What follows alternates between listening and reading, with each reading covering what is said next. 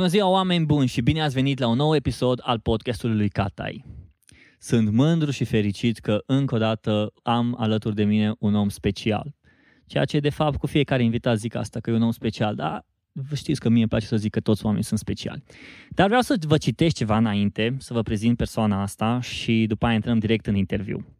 Este membru fondator al Asociației Terra Dacica Eterna, în interiorul căreia conduce cavaleria dacică numită Lupii Albi. Dezvoltă și coordonează proiectul dedicat turismului ecvestru Călare în Carpați și este președintele Asociației Descoperă Natura, în interiorul căreia a dezvoltat, a dezvoltat programe de educație pentru copii, Școala lui Gerula, Școala Naturii, cu cai în natură. Pe el îl găsiți la câțiva kilometri de Cluj-Napoca, unde are o fermă. Și oameni buni, nu, nu-i Superman, nu, nu-i Batman, îi Mugur Pop. Mugur, bine ai venit la episodul, la podcastul lui Catai. Serios. Ce faci? Da, ia, râd de tine.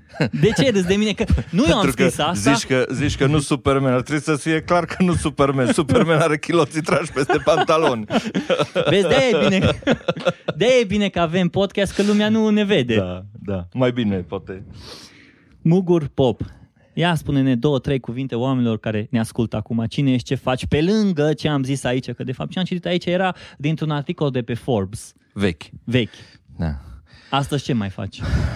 Bă, azi am mâncat o pizza și fac lucruri simple cât pot. Uneori trebuie să le facem și pe la complicate, mai administrative, mai așa, dar încerc cumva să, dacă tot se uită lumea după mine, să pot să rămân în forma aia de așa, un mic model de cum ar fi dacă ai vrea să fii altfel. Știi? Ăsta e oarecum adică... Adică- motoul tău pe care... Nu, nu, ar fi prea pretențios să zic că sunt model, dar zic măcar, știi, am, cum râdeam mm-hmm. când am intrat că am trecut la varianta updatată de 5.0, știi? Nu că m-am înțelepțit neapărat cu vârsta, știi? Acum simți nevoia asta și la proteste și în oraș și multe locuri. Se uită lumea la tine. Bă, fii atent că e ăla cu barba albă cu noi, mă. Bă, înseamnă că nu suntem chiar năuci de că suntem aici, știi? Și cumva aș vrea ps, lucrurile în care cred, lucrurile care le fac de atâtea zeci de ani, știi, să, să aibă efect, ecou, cum să zic, în, mm-hmm. în oameni, în copii ăștia cu care lucrăm, în tineri, știi, că îmi dau seama că e o lume așa de lipsită de sens. Dar zi, știi, zi astăzi. înainte, zi cu ce te ocupi. Lumea să știe cu, Cu ce, ce mă te ocup? ocupi. Hă, e foarte complicat. Mă ocup Simplific-o. cu foarte multe lucruri. Așa. Toate lucrurile astea sunt legate de natură, de a- cai, sigur, animale și de educație, indiferent că e în formă terapeutică sau în formă simplă de a descoperi natura, de a înțelege pârghile astea ale vieții în toate dimensiunile în care noi putem explora. Știi? Te ocupi de partea de călărit. Călărie, înseamnă școală de călărie, turism ecvestru, cursuri de ghizi ecveștri, no, tot ce înseamnă călărie de exterior în principal și legat de autonomia asta mersului. Mhm. Uh-huh. Călarea asta e o temă care pe mine mă preocupă foarte mult. Am scris despre asta, am Autonomia carte scris. mersului pe călare. Prietene, când au venit mongoli, au venit stăpâni de sine, pe cai. Ok. Când s-au dus ai noștri în campanii până în Grecia de astăzi, până în Caucaz cu oile la pășunat, știi? Erau autonomi, erau de sine stătători. Făceau că își propuseseră asta să meargă și să vină înapoi. Știi? Că toată lumea mă întreabă pe mine, a, duceți turiști în munte. Prietene, îi duc, dar eu și aduc înapoi. Aia cred că e cea mai... Știi? Și asta e răspunderea călăuzei, știi? Cum îmi place mie să zic, aș putea să zic ghid, dar zic călăuză, care e radicalul ăsta cal în față, Mhm. ca și călătorie. A, deci tu ai luat partea asta de cal, Eu sunt cu cai. călăuză. Deci dacă mă întreabă cineva cine îți, o spun foarte simplu. Îți bărbosul ăla cu cai. În telefonul meu când te-am salvat și știi că la iPhone îți setează cumva, cred că în funcție de cum ai pe Facebook și chestia asta, tu ai working f- for my horse. da, așa scrie la mine pe Facebook. Exact, exact, exact. Păi nu, trebuie să le dai de mâncare. Știi, lumea zice că lucrează cai pentru tine. Mă, avea bunicul meu o vorbă foarte faină, știi, înțelepciunea oamenilor simpli. Zice, dragul tati, la animale e slugă. A, e tată bătrân, dar cum la animale e slugă? De copcile, dar cine dă de... Cai îți dau ție de mâncare de Paști sau tu le dai de Paști de Crăciun? I don't know. E bună. E, a- e, foarte, e, ok- e interesant să vezi că, de fapt, tu ceea ce faci și ceea ce mi-ai zis de multe ori, că nu e job, nu e un lucru, nu e un loc de muncă, e o pasiune pe care tu o dezvolți și când ai o pasiune pur și simplu vezi nevoia, vezi unde, ce și cum, ce poți să faci și mai ales proiectul ăsta pe care ai tu cu copii uh, cu autism mi se pare un lucru foarte fain, care tot din pasiunea cu care ai dus-o ca să, să faci terapie. Povestește puțin Bă, despre... E nevoia de sens, știi? Adică eu sunt un om mult prea sănătos, cred, pentru anii mei și care am avut atâta noroc că mi și rușine să spun. Înțelegi? Deci când toată lumea a dat-o în bară, eu am găsit un drum greu, îngust, neprietenos, dar pe care m-am dus mai departe, știi? Și sunt prea multe situațiile în care aș fi putut să-mi rup gâtul și nu s-a întâmplat pentru că eu cred că m-a ridicat cineva de undeva m-au apucat și m-au săltat, știi? Dar cred foarte tare și dacă am încă entuziasm în toate lucrurile care le fac, pentru că am convingerea asta foarte adâncă, dar foarte adâncă legat de faptul că noi trebuie să dăm sens vieții noastre. Vieții mele, vieții din jurul meu, știi? Și dacă vezi copii cu nevoi speciale, nu pentru că mă apucă pe mine mila sau compasiunea budistă sau mai știu eu ce lucruri care sunt bune ele, dar nu ăsta e drive-ul meu drive-ul meu că eu încă sănătos și trebuie să fac lucruri. Adică eu când am stare, nu când am stare că am ceva ADHD, cum ne bolunzesc ăștia acum, ci că pur și simplu simt nevoia să duc lucruri la capăt, să împlinesc lucruri, știi? Să hai să zic așa, mai, mai filozof, să-mi împlinesc rostul, dacă o știi care e ăla, știi? Adică e, e nevoia aia călătorului, exploratorului de a descoperi și de a nu rămâne cu descoperirea scrisă în carnețel la el, înțelegi? De a face ceva cu lucrul ăla. Și noi am descoperit resursa asta, nu noi, e cunoscută, n-am inventat noi roata, animalul e alături de noi, calul numai dacă vorbim de cel puțin 10.000 de ani alături de noi. Înțelegi, natura ne însoțește, știi, ne uităm la plante, la copaci și zicem, a, da, sigur, dar omul specie superioară. Băi, fraiere, tu respiri pentru că plantele superioare produc oxigen. Deci, ogoie-te, cum ziceau bătrânii. Cool down, cum zic ăștia. Răcește-ți motoarele, tu n-ai înțeles că ești parte mică din întregul ăsta fascinant știi, care e lumea, natura, viața, știi? Ori chestia asta descoperi că e resursă. Un copil cu nevoi speciale pus într-un context din ăsta își scoate la lumină resurse pe care nu i le-a scos nimeni. Sigur, numim asta terapie, interacțiune ecoterapeutică, slove scumpe câte vrei, că lumea științifică sigur denumește, postulează, încadrează chestiile cumva ca să le poată preda la școală.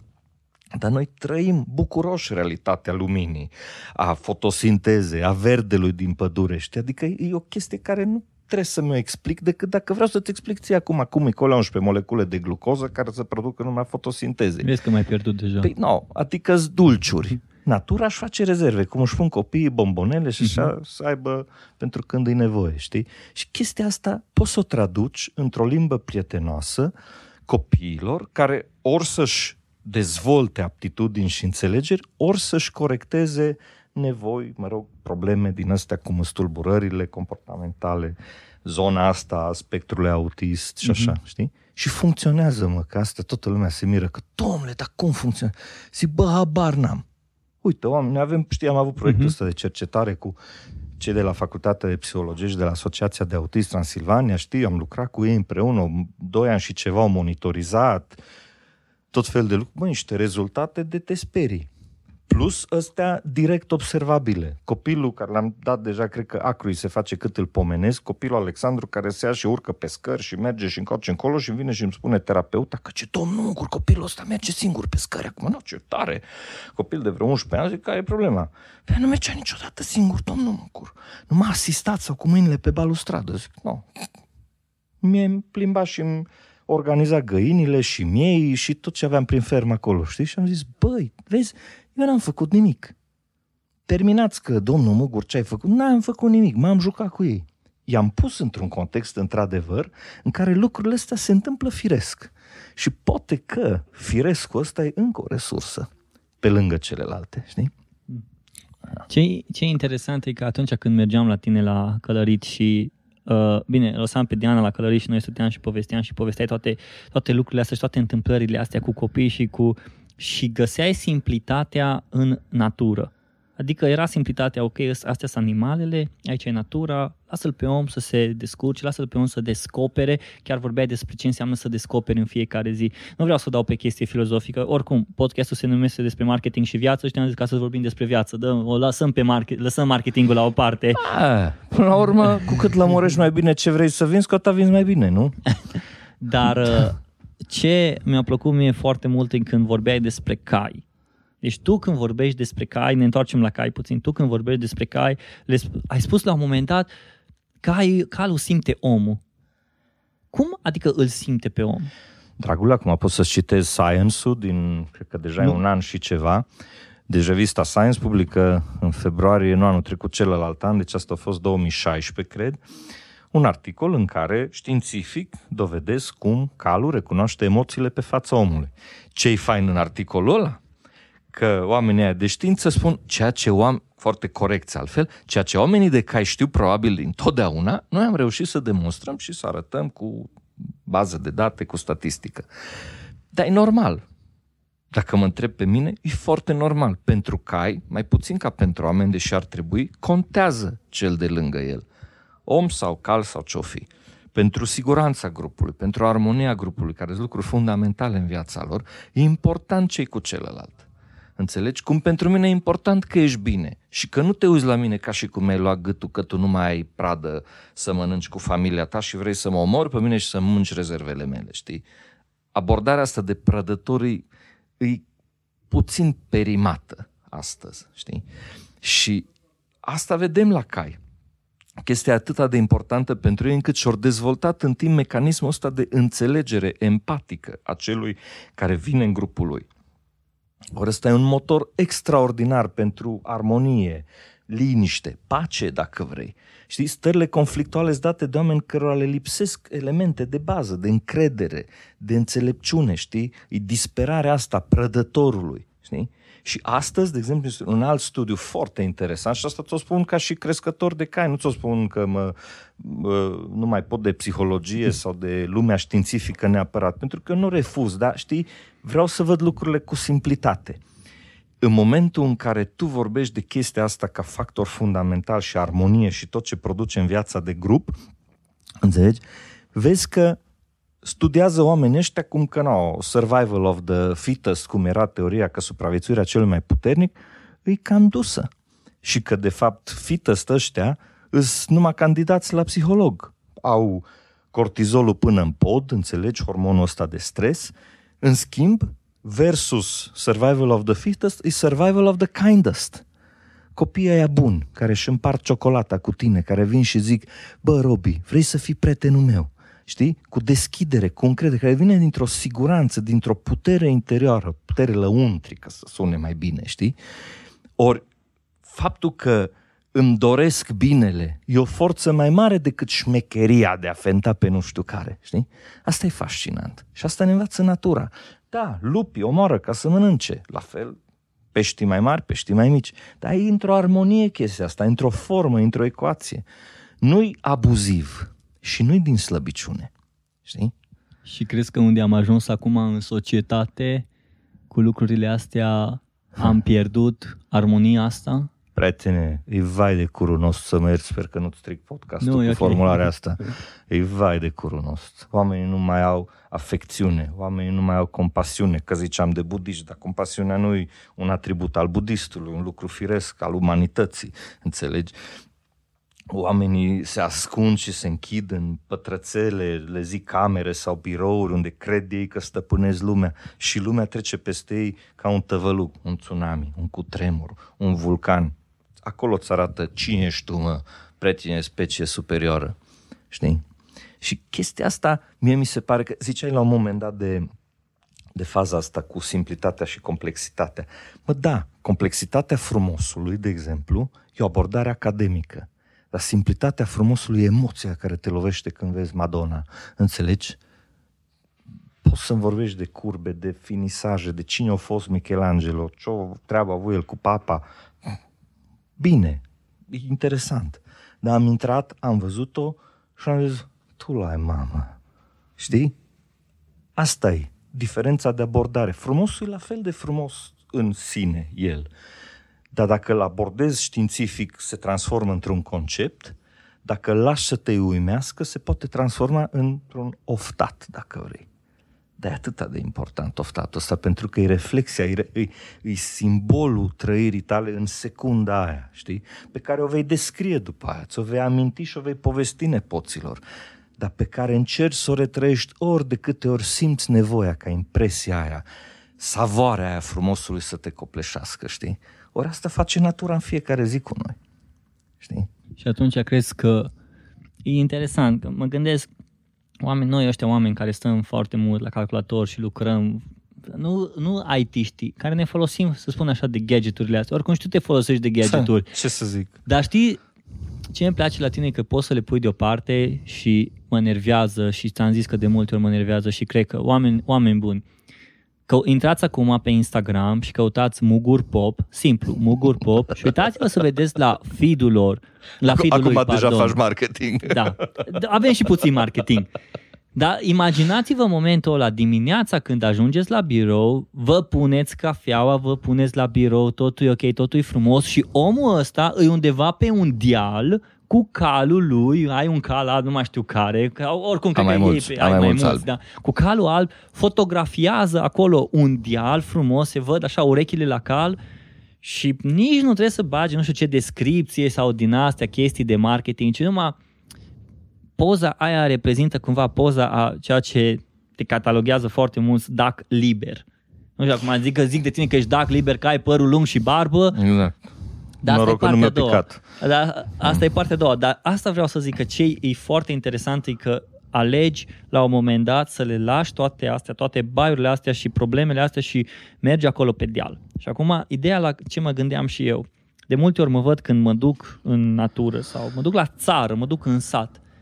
Băi, omule, deci pentru mine chestia aia e o satisfacție extraordinară să, să mă duc la țară, în sat, în natură. E oare așa o legătură din asta între om și da. natură și crezi că o să se piardă peste, nu știu, sau s-o pierdut sau e pe care să se piardă că oamenii, deși, dacă stai să te gândești acum, tot mai mulți oameni de la, de la oraș vor să meargă la țară, vor să se mute. Știi că acum ai trendul ăsta, bă, vreau să-mi iau un, ora, un, nu știu, undeva în ceva sat, acolo o casă și să stau acolo. Ce-ți spun eu? Nevoia de sens sau poate dacă vrei mai șlefuit, nevoia de semnificație.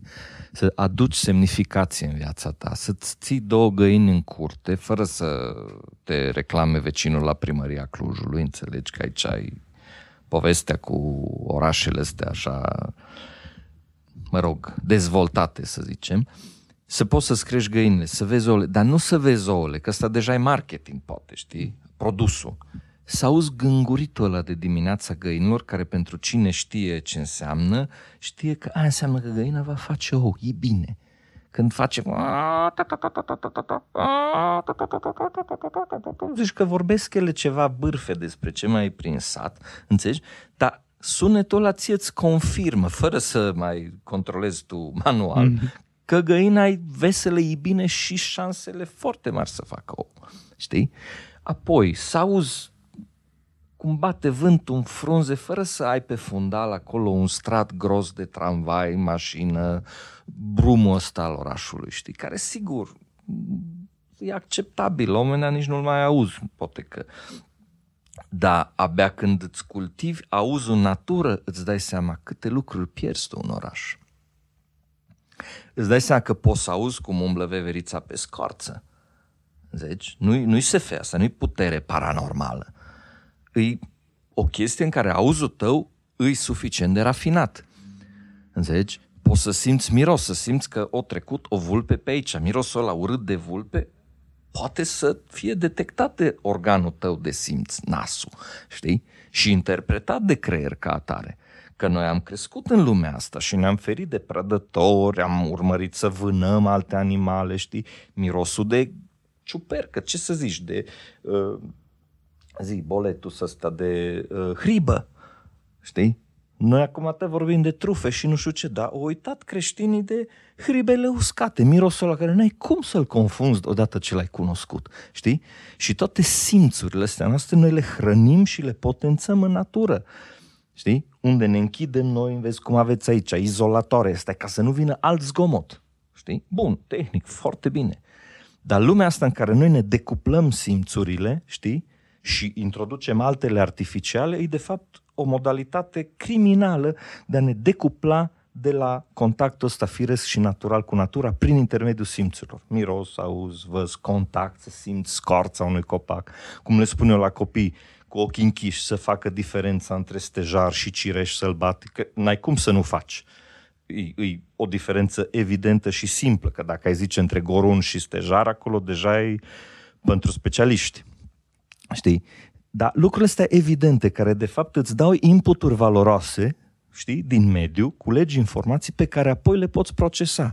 Cu mintea asta strămoșească pe care o avem în noi, știi, totuși suntem rezultatul evoluției. Că vorbim de evoluție darwinistă, că vorbim de epigenetică. Acela, aici se întâlnesc teoriile astea. Știi? Și practic noi suntem rezultatul a tot ceea ce strămoșii noștri au reușit să facă și informația asta există în noi. Noi putem actualiza și cred în mare parte ce facem noi cu copiii ăștia, îi, că readucem din cauza contextului pe care îl creăm lucruri care există undeva în memoria asta genetică. Și asta îi poate ajuta. Dar mă ajută pe mine, Mugur, bărbosul cu caii. Înțelegi care de 20 de ani de când tot învârt cu caii ăștia, înțelegi, am percepții mult mai rafinate în natură. Aud de la distanță mai mare, poate n-aud de aproape cum aud de la distanță, știi? Decelez mirosuri, simt diferențe când trec dintr-un mediu în altul, imediat simt, hopa, miros de pământ treavă. În ce? Când eram copil și exploram la peșteră, mi se părea fascinant cum când ieșeam din peșteră știam că e aproape ieșirea, că venea mirosul ăla de pământ, care înăuntru nu la fel. Știi? Și era zidul ăla, bariera aia olfactivă care te ciocneai de mirosul de pământ reavăn, de frunze umede din pădure, știi? Și era atâta de clar. Era ca și cum acolo deschideam o ușă. Știi? Deci genul ăsta de informații nu sunt din Wikipedia sau nu știu din ce cărți, sunt pur și simplu inputuri ale mediului pe care le iei și înveți să le procesezi. Treaba asta are ca și rol optimizarea vieții tale, știi? Adică tu poți să-ți armonizezi relația asta, interacțiunea cu mediul, natură, animale, oameni, tot ce fi. Sigur că se poate transporta în mediul nostru, știi? Să încerci să-l mai naturalizezi cumva, știi? Atâta beton, atât... Vezi că lumea de ce pleacă la țară? Sau de ce are nevoie să-și facă așa un gard de verde, o, o palisadă în fața casei sau o pergolă să-și pună niște visteria, niște uh, glicină din asta, știi? Să-și dea puțin mai multă natură în jurul casei. Știi? E o nevoie asta. Și auzeam, de fapt, știm cu toții că trendurile astea și acum 10 pași ca să, să te lumine și să te optimizezi și munca ta să fie mai ok și știi ce mă enervează pe mine și îți zic sincer, când îi întreb pe oameni, bine, bine, da, uite, mie îmi place ceea ce fac și lucrez la calculator, pentru mine libertatea e să stau poate la, pe un laptop, să mă lași undeva la o cafea bună să-mi fac treaba. Dacă dată simt nevoie așa să plec, nu, și cum să fac? Răspunsul simplu e, te, du- te iei și te duci și gata. Bine, dar nu cred că e chiar atât de simplu, că sunt oameni care le place ceea ce fac, le place să stea pe telefon, le place să stea la laptop, le place să facă gadget să stea pe Netflix, să fac, folosească toate chestiile astea. Dar ce ai zis și tu, e nevoia asta umană să ieși, să te deconectezi. Am zi puțin, pentru omul ăsta, care, căruia lui îi place să facă, dar trebuie să iasă pentru că îi de nevoia lui, nevoia lui personală cum poate să facă să se decidă, bă, ok, săptămâna asta, luna asta, odată cel puțin mă duc la cules de iarbă verde, am zis cu prostie, îmi cer iertare, dar uh, să facă ceva care după aia când el vine, îi obosit poate fizic, o umblat dealuri și din astea, dar s-a deconectat total. Și dacă s-a dus să facă două poze pe Instagram acolo pe undeva în Beliș, la fântânele și s-a întors înapoi, nu s-a dus cu mașina, s-a dus 2-3 km pe jos. Deci dacă ai zis teoria 10, celor 10 pași, îți zic teoria unui singur pas. Du-te. Fă pasul și pleacă. Tai-o, întinde-o, spală putina, ușcheala. Înțelegi? Sinonime câte vrei pentru un singur lucru. Mișcă-ți fundul. Înțelegi? Nevoia asta e atât de clară încât numai nu urlă în unii oameni. La mine e, cum să că e firească. Eu, eu am înțeles asta, știi? Și eu mă duc și fac poze, vezi că pe Instagram, cum zici tu, printre urechile calului sau nu, într-un proiect am luat o dronă să putem filma chestii mai, mai, știi, tehnologie, 4K la 50 de cadre, chestii care trebuie dicționar să le înțeleg, știi? Adică nu omul chiar așa de tehnic, de tehnică de asta, să, dar le folosesc, înțelegi? Pentru că treaba asta îmi permite să mijlocesc mai bine relația dintre mine și oamenii care se uită la mine ca la un calbolund, înțelegi? Că, bă, ce-o mai făcut la să... Ce-o făcut la? S-o luat și s-o dus, dragul tati. Nimic mai mult și eu stau la calculator și mie se strică stângul de acum de când tot mă uit în ecrane și lipesc poze și fac toate dumnezeirile, stau și scriu foarte mult, știi? No, nu zic că nu-mi place, sunt copil de oraș, am crescut, am făcut prea multă școală, înțelegi? Dar nevoia asta există și atunci eu încerc să găsesc un compromis. Nu știu că e formula bună. Dar ce pot eu să le zic ăstora care simt cumva nevoia? Îi să o facă că merge cu mașina sau merge pe jos. Robert, dragă, să meargă cu mașina cât vrea el. Când s-o dat jos, să meargă pe jos. Înțelegi? O oră, cinci minute, să dea conținut, cum zici tu, la ceea ce face. Cinci minute, dacă el stă în natură și conectat acolo, sunt mai valoroase decât o săptămână în Bahamas, unde el se tot gândește la unde să-și facă următoarea vacanță. El nu e în Bahamas, el o da banii degeaba cum fac foarte mulți. Zim niște, Sim. acum hai să ajungem puțin practic, niște locuri și știu că știi foarte multe, dar oamenii ăștia care o să ne asculte, să chiar să meargă, uite, dacă sunt în Cluj, București, oriunde pe aici prin România, zi în 3, 4, 5 locuri care, uite, mergeți acolo, lăsați, mergeți cu telefonul, faceți poze, nu contează, dar mergeți acolo și pur și simplu să vă deconectați de oraș. He, prietene, mai nimerit că mai ezoteric, ezoteric, exote, ez, ezoterist așa la faza asta. De aia zic că teoria mea e teoria unui singur pas. Pasul ăla trebuie să-l faci spre inimă.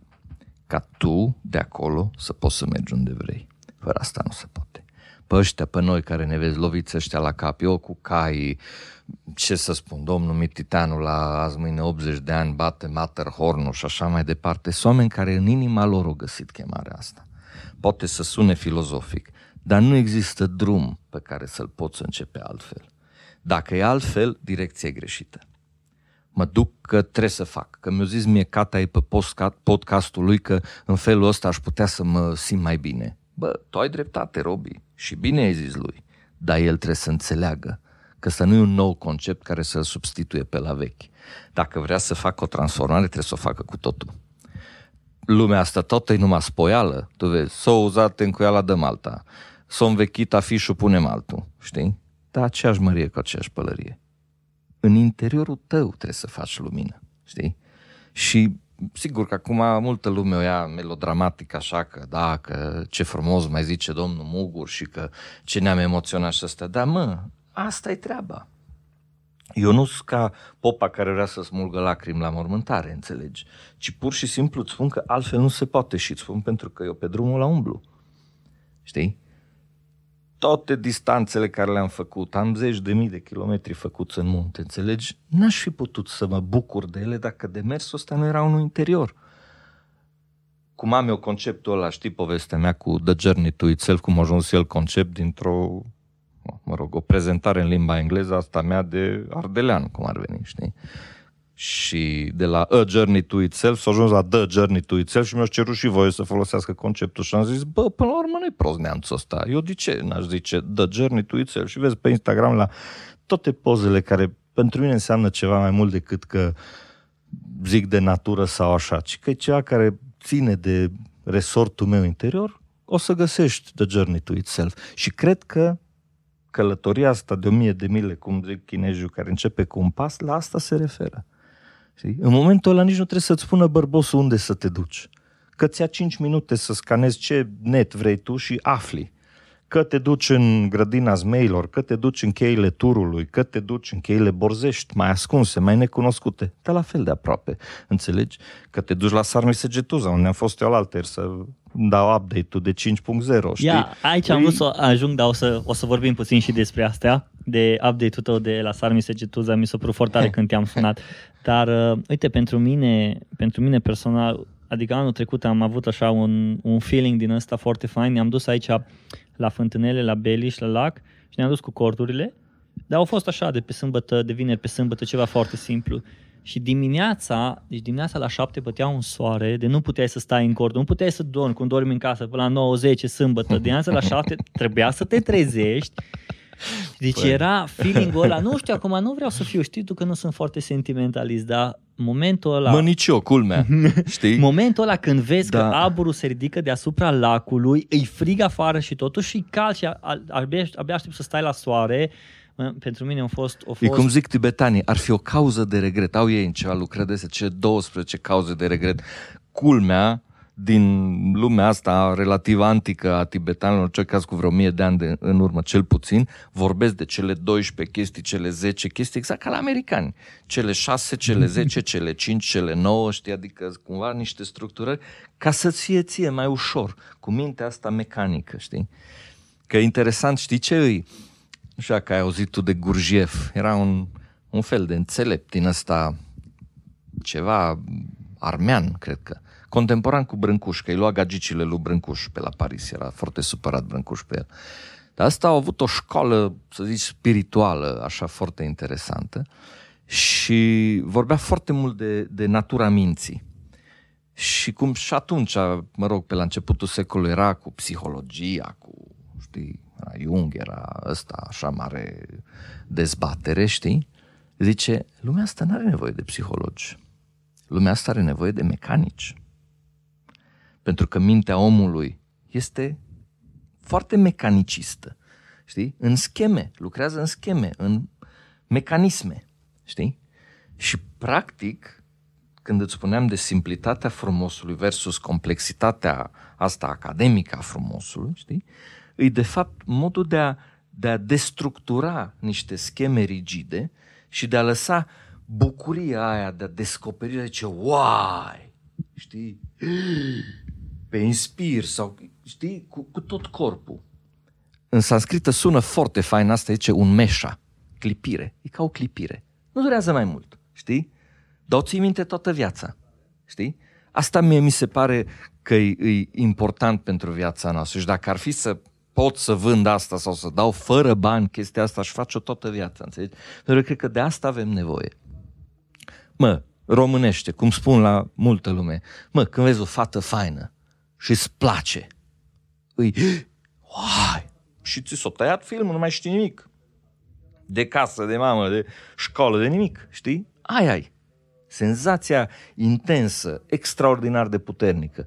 Nu spune nimeni că de acolo s-a întâmplat nu știu ce. Dar chestia aia te urmărește poate o viață întreagă. Ochii ăia care ai întâlnit atunci te urmăresc o viață întreagă pentru că expresia a ceea ce tu ai putut valoriza în tine. Știi? Iar dacă te și căsătorești cu persoana aia, Bă, atunci poți să zici ai lovit jackpoint-ul. Noi, noi avem o glumă când acum știi multă lume zice, băi, am să dau o veste bună, mă căsătoresc. Și noi ăștia mai bătrâni ce, mă copile, poate tu să ai noroc. știi? Că viața s-a complicat foarte tare, știi? Valorile nu mai sunt valori, e greu, e greu, noi ne gândim ce frumos trăiau bătrânii, ce poate nu era așa frumos, poate idealizăm noi, știi? Dar viața astăzi e cu foarte multe provocări. Hmm. Libertate versus responsabilitate. Ha? Big debate aici. Eu cred că oamenii Sim. care, să spun, ziceai de căsătorii, cred că oamenii care se căsătoresc trebuie să aibă un principiu de viață și în căsătoria lor ei trebuie să-și pună anumite principii. Cel puțin, cel puțin eu am văzut asta pe, pe pielea mea, nu să n-am 50 de ani de căsătorie, dar în momentul când uh, ne-am căsătorit am zis ok, trebuie să avem anumite principii pe care să funcționăm. Și uite, de exemplu, un principiu îi ziua de marți, ziua noastră ziua de familie. Încercăm ziua de marți să nu ne facem programe, să nu ieșim, să nu nimica. Ne întâlnim, uh, vin, vin de la lucru, vine ea de la lucru, stăm, mâncăm împreună, facem chestii, ieșim la plimbare. Ce, dacă, odată, dacă nu spui măcar o dată pe săptămână un lucru, știi exact ca și ieșitul în natură. Dacă nu spui, bă, o dată pe, pe lună, cel puțin trebuie să ies în natură, dacă nu de două sau de trei sau în fiecare săptămână o dată. Dar dacă nu spui asta, nu o să se întâmple. Și da, o să fie momente în care poate nu apuci, dar să știi că ăsta e principiul tău de viață. Și eu cred, și numai foarte mulți oameni spuneau că oamenii care au principii în viață și care se călăuzesc pe anumite principii sunt oameni care știu unde vor să ajungă și sunt oameni pe care poți să te bazezi. Da, eu la asta fac mereu referire când mă, mă, mă raportez la valori, știi? Bine, frumos, armonie, onestitate, curaj, demnitate, cinste, știi? Sunt lucruri despre care când vorbesc astăzi, multă lume ce bine, come on, cut the bullshit, știi? Replici tinerești uh, foarte așa comune, știi? Da, dar Dar, de oamenii fapt, ăștia tot fără la chestiile astea o să chestia se întoarcă asta- că o să Exact. fie praf Exact. și la un dat o să zică, Da. bă, dar stai puțin că eu am nevoie de așa ceva. Da. Stai După puțin. aia se fac praf și zic, a, mă duc să fac terapie. Unde omul o ia și spune, da, trebuie să cultivi, face niște desene, face ceva evaluări, sigur, fiecare cu ce sistem lucrează, știi? După care zice, da, ar trebui să cultivați mai multă armonie, uh, bunăvoință, uh, generozitate, știi? Chestii care iarăși sună a, come on, cut the bullshit, știi? Dar până la urmă, nu ăla e bullshit-ul Hm. știi? Și apropo de asta, nu știu dacă ai fost atunci când am fost la TEDx. Da? A fost tipul ăla cu Radical Honesty, Brad Blanton. Ok. Și-a împărțit Îmi aduc bullshit-ul în aminte. trei. Aha. Chicken shit, bullshit și elephant shit. Știi? Și de fapt e exact expresia lumii în care noi trăim. Chicken shit-ul era la how are you, I'm fine, foarte Da. bine, serios. Bullshit-ul era small talk-ul despre nimicuri, bineînțeles despre altcineva, nu despre noi. Știi? Hi, hi, Că e ha, mult ha, mai ha, și gata, confortabil. da. Dar elephant shit-ul, el fiind un special, prima lui calificare era în terapia asta gestalt, care sigur e controversată, nu e validată științific, dar tocmai pentru că n-ai ce spune mare lucru despre ea și zice, elephant shit este să discuți despre terapia gestalt. Înțelegi? Aia e o chestie cu multă empatie, cu perceptivitatea cu ăsta, știi? Și așa împarte el uh, bullshit-ul, apropo de asta. Știi? Că de fapt toate civilizațiile și toate culturile au avut un fundament al valorilor. Principii, știi? Principiul adevărului, a armonia, binelui universal, a non-acumulării, a non-violenței, știi? Chestii care în toate culturile le găsești mai mult sau mai puțin aceleași, dar în principiu ca un, un nucleu de lucruri bune, știi? cum erau la Daci, belaginesurile, cu legile frumoase care creșteai în spiritul lor, mureai în spiritul lor. Înțelegi? Nu e ca la noi acum că se schimbă legea învățământului în fiecare an, nici nu, nici nu și pe ce lume trăiești. Știi? Atunci lucrurile astea erau ce le caracteriza cel mai tare era continuitatea. Le regăseai în basme, în cântece, în tradiții, ele se transmiteau de la o generație alta și în felul ăsta construai o stabilitate în plan social, la nivelul comunităților, care de fapt le-au asigurat supraviețuirea până astăzi. Știi? Asta e treaba. De asta valorile astea sunt importante. Și sunt noi.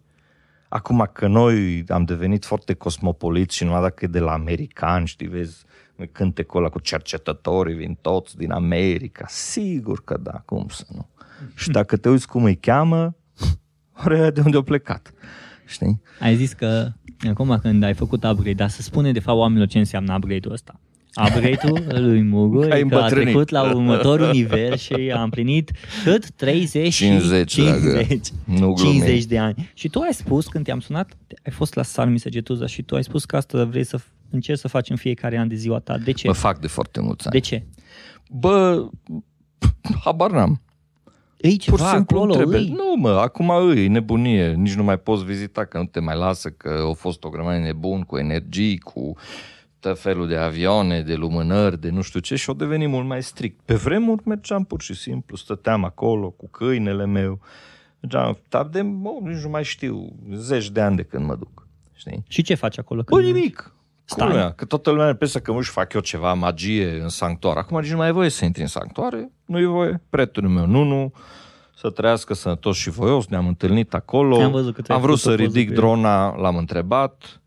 Zice, băi, nu știu, că zic, mă, te întreb dacă îmi dai autorizație, că eu știu că tu trebuie să-mi dai autorizație. Dacă e complicat, dă un trăznet, că și așa ninge și nu. eu de drag aș fi vrut să fac, nu că știi că nu, nu vând nimic și nu vând imagine sau așa, da, au zic, mă, ar fi fost fain.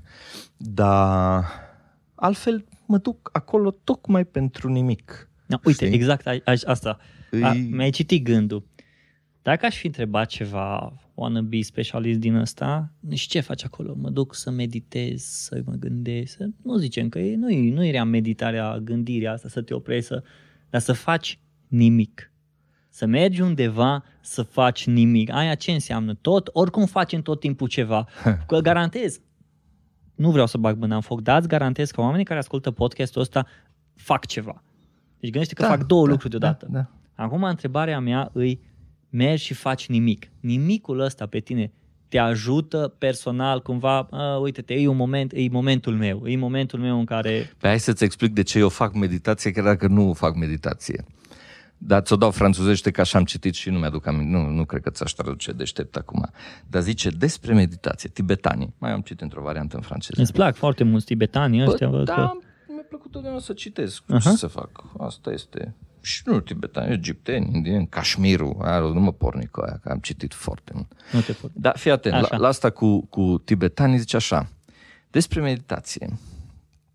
N'imaginez pensez pas, jugez pas, ne meditez pas. Adică, nu gândi, nu-ți imagina, nu judeca și nu medita. Pe cine, dacă vrei, de fapt, să-ți iasă meditația. Știi? Pentru că în momentul în care mintea ta e ocupată cu ideea că faci o meditație, tu tocmai asta nu mai faci. Starea asta de a fi prezent, cum îți spuneam, clipirea aia, zâmbetul, bucuria de a vedea statuia Madonei sau ce știu ce altă chestie care ție îți produce. Era tot un, nu te iert cu Cașmirul, zic, era un nene de acolo, unul Abhinava Gupta, care cum își selecta el discipolii.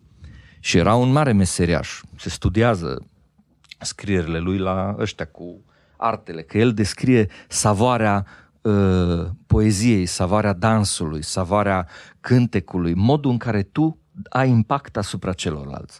Nu cerit mai la strofe sau așa. Și ăsta cum își alegea el discipol? Lua o sticlă și o ciocnea cu ceva. Și vibra. Și care intra într-o stare profundă, rezona cu sunetul ăla, cu clipa în care sunetul ăla se producea, ăla era bun pentru el care încercau să-i descrie cum au auzit, cum i s-a părut, nu duce acasă. Știi? Pentru că asta e, asta e valoros la viața noastră. Asta spun, ziceai. asta da. spun.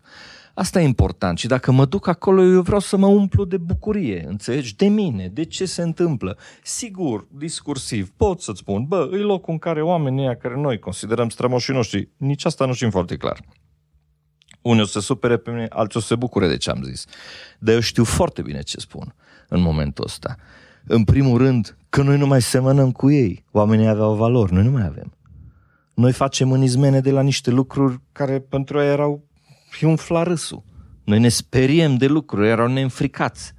Noi ne temem de moarte. Aia iubeau ideea că se vor duce la zeul lor, înțelegi? Deci așa o altă lume, știi?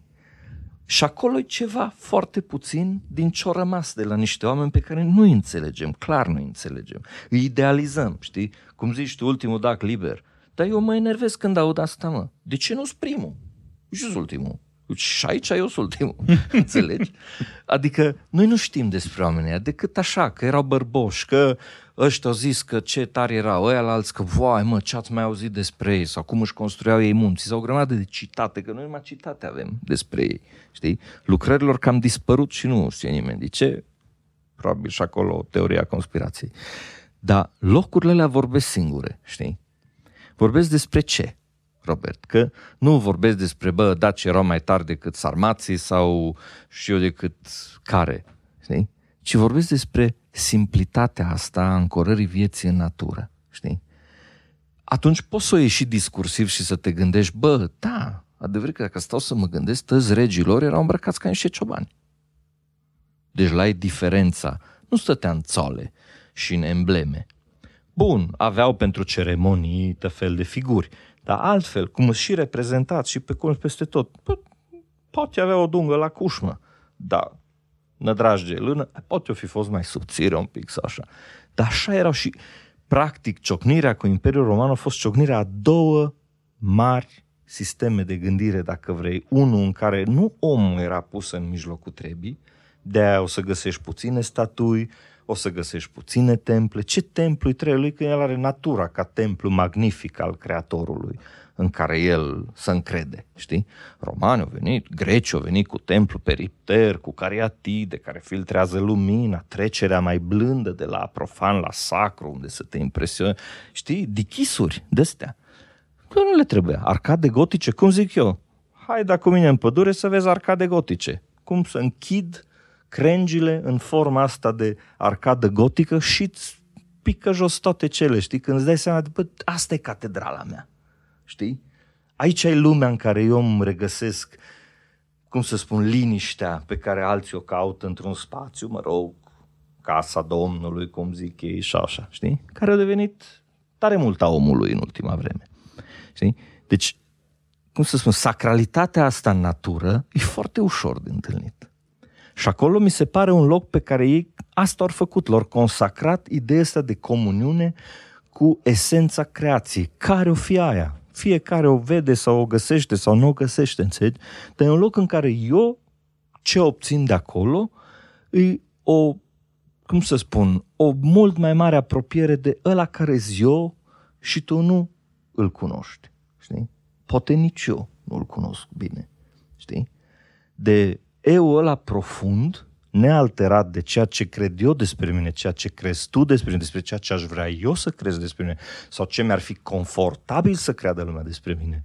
Astea sunt toate bullshit-uri, știi? Sunt niște cruste, niște armuri puse de teamă împotriva vieții, știi? Ori acolo mă duc și stau așa, cu ghilimele de rigoare, naked, știi? Gol, sau mai corect, golit, pentru că de fapt vreau să mă umplu cu frumosul de acolo, înțelegi? Îi nimic mai mult. Toată lumea vrea explicații, știi, genul ăla de întrebare, vai, dar cum ați ales, domnul? Bă, n-am ales, n-am știut altfel. Asta am vrut. Am simțit că asta se fac, m-am dus și am făcut, știi? Pasul ăla, asta înseamnă pentru mine. Hmm. Știi? Și aș îndemna pe tot să facă asta la Sarmisegetuza sau unde e locul ăla lor, știi? Eu mai am câteva nu-i vorbă. Care? Încet, încet locurile astea au devenit extrem de populate. Acum 10-20 de ani puteai să mergi la Sphinx, fine, puteai să mergi la Sarmi să fie fine, puteai să te duci sus în vârful muntelui, în tot fel de locuri, știi? Mă, astăzi e complicat, e buluc de lume, știi? Îți ca japonezii la Notre Dame, țc, țc, țc, țc, țc, țc, nu mai auzi camerele cum funcționează, știi? Nimeni nu trăiește momentul ăla pentru care eu sunt acolo. A interzice, știi? de exemplu, să zicem că merge la Sphinx, acum o să fiu puțin contra marketingului, să fie zile în care nu ai voie să faci poze.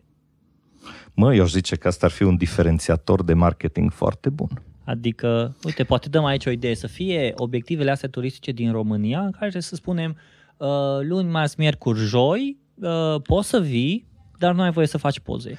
Deci eu acum tu și că da. mă ocup cu turism într-o anumită da. măsură și așa fără să vreau, eu am fost consultant la tot fel de strategii naționale de astea pe turism, pe ecoturism și așa.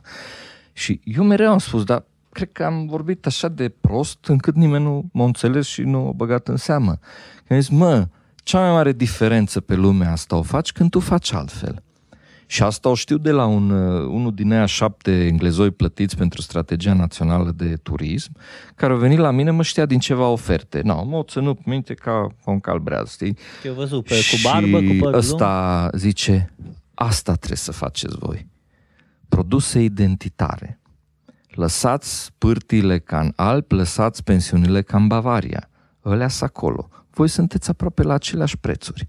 De ce ar veni la voi? 140 de țări pe piața turistică. Voi cu ea vă bateți, nu cu vecinul de lângă voi. Știi? Și mi zis, bă, omul ăsta chiar e șmecher. Știi? Bineînțeles că era, că era specialist. Eu eram așa cumva, ce tare că ăsta înțeles de ce eu văd mereu că dacă îi să facem vorbire despre o calitate a experienței, asta o poți diferenția foarte bine prin impactul ăla de care îți spune, de momentul ăla de trăire în ecoturism, de exemplu, e foarte primul principiu, de fapt, cu interpretarea produsului. Deci să ai pe cineva care să-ți faciliteze, să-ți medieze înțelegerea ceea ce vezi. Că altfel, da, am văzut Sfinxul. Seru Sfinxule, ce faci? Bine, mă, da tu. Știi? Adică, serios, să nu-ți spună cineva o poveste, să înțelegi conținutul ăla a poveștii să-l poți lua cu tine. După ce ai trăirea acolo, știi? Nu știu dacă aș interzice sau n-aș interzice, dar aș gândi produse sau programe în care oamenii să Oi, să zic, wow, știi cum îți zice la TEDx că trebuie să ai tri măcar wow-uri pe prezentare. Nu, no. Da. ceva de genul. Și de asta eu spuneam mereu când mă rog, am povestit la multă lume despre programele astea, în fel de stagii sau ce am mai făcut cu ecoturismul. Zic că noi nu vindem produse turistice, noi vindem emoții. Și despre asta e vorba în marketingul ăsta de care noi vorbim, știi? Adică să-ți vând un pachet, E ca și când ți-am adus o cutie și ia-ți-o și du-te, știi? Să-ți vând emoții, deja te fac parte din viața mea. Eu sunt ghidul ăla, călăuza, cum mai zic eu, care te fac să simți cauza pentru care eu la anii mei bat munții călare. Înțelegi? Nu să vezi cum arată uh, Dobrinul sau cum arată Ocolișul sau cum arată uh, platoul Călinesi sau grumazul Bătrânii sau mai știu eu ce locații de-astea faine din munți. Că faine în toată lumea. Natura nu e special în România și la americanii vai de capul lor. Din potrivă, peste tot natura e la fel de bogată în resurse, știi? Dar modul în care tu o faci accesibilă celor care deschiși să o vadă, face diferența, știi? Poate te pricepi, poate ai pasiune, poate cumva din copilărie ai visat chestia și tu îi pui în așa zisul pachet toate ingredientele astea care de fapt personalizează și îi dau latura asta umană a experienței. Nimeni nu vine să îi cânte un robot în căști. când am văzut la Sarmisegetuza, a, ăștia, un sistem cu traducere să spună ceea, ceea.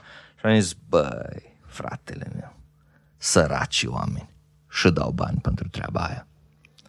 Știi? E așa de impersonal.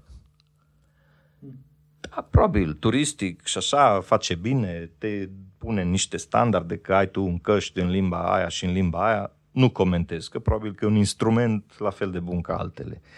Dar ce vorbesc eu e altceva. Știi?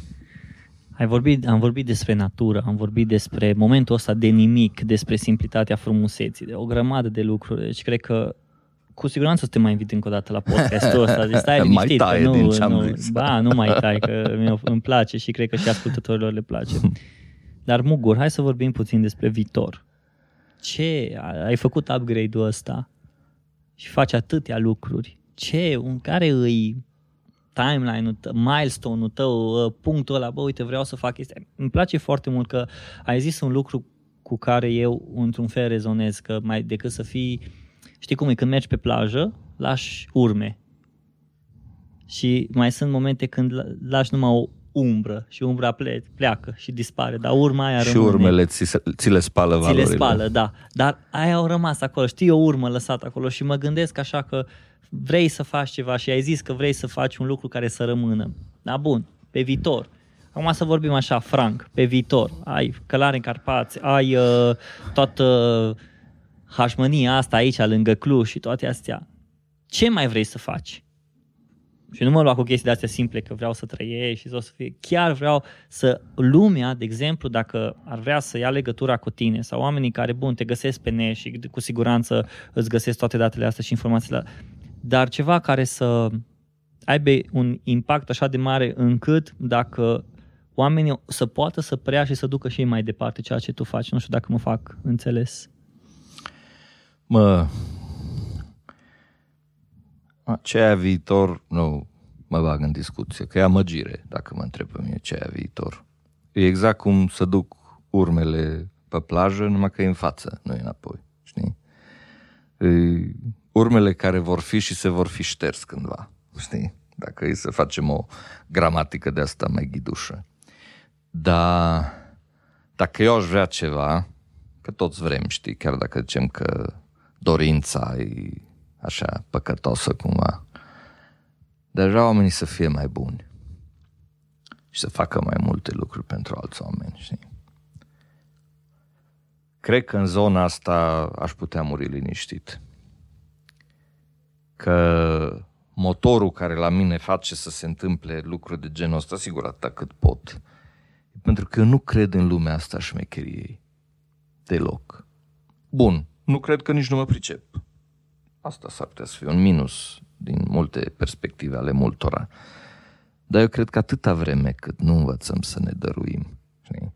sincer, nu contra ceva, și să facem asta nu pentru că eu așa frumos ar suna despre Mugur că e de treabă și un om bun și mai auzi chestia asta că vai ce om bun sunt, dar tu nu mă cunoști, mă. Tu nu știi. Înțelegi? Dar îți mulțumesc frumos că te-ai gândit frumos la mine. Pentru mine asta e mai important. Și e important ca oamenii ăștia să descopere că, de fapt, motorul ăsta interior al fiecăruia, că e o nevoie, și ți-o zice imediat și de unde cunosc lucrul ăsta.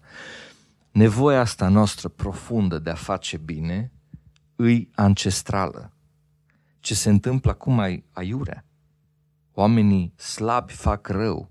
Oamenii puternici n-au nevoie să rănească pe alții. Înțelegi? Că sunt studii și chiar Alina Rusu, care știi că noi colaborăm foarte mult, mi-a trimis când eram la Bacău, de, era cu casele astea de la Habitat, de ne-am dus noi acolo să fim volontiri. Acolo mi-a trimis despre modul în care creierul nostru produce opioide endogene, droguri, românește spus, în momentul în care ajutăm pe alții. Și că asta e o nevoie a mamiferelor, oameni sau animale, și nu neapărat să ajuți un individ din propria specie. E un comportament prosocial care, de fapt, îți aduce enormă satisfacție, inclusiv la nivel biochimic, producând substanțe astea ale bucuriei, cum se spune, înțelegi? În momentul în care ajuți pe cineva din specia ta sau din altă specie. Deci momentul ăla în care simți nevoia să iei un câine de pe stradă, să ajuți un om să treacă strada, că e nevăzător sau că nu mai poate, știi? Nu-i pentru că tu ești un fraier și n-ai alte combinații mai șmechere de făcut pe lumea asta ta de rahat, înțelegi? Ci pentru că ăsta e firescul lumii noastre, înțelegi?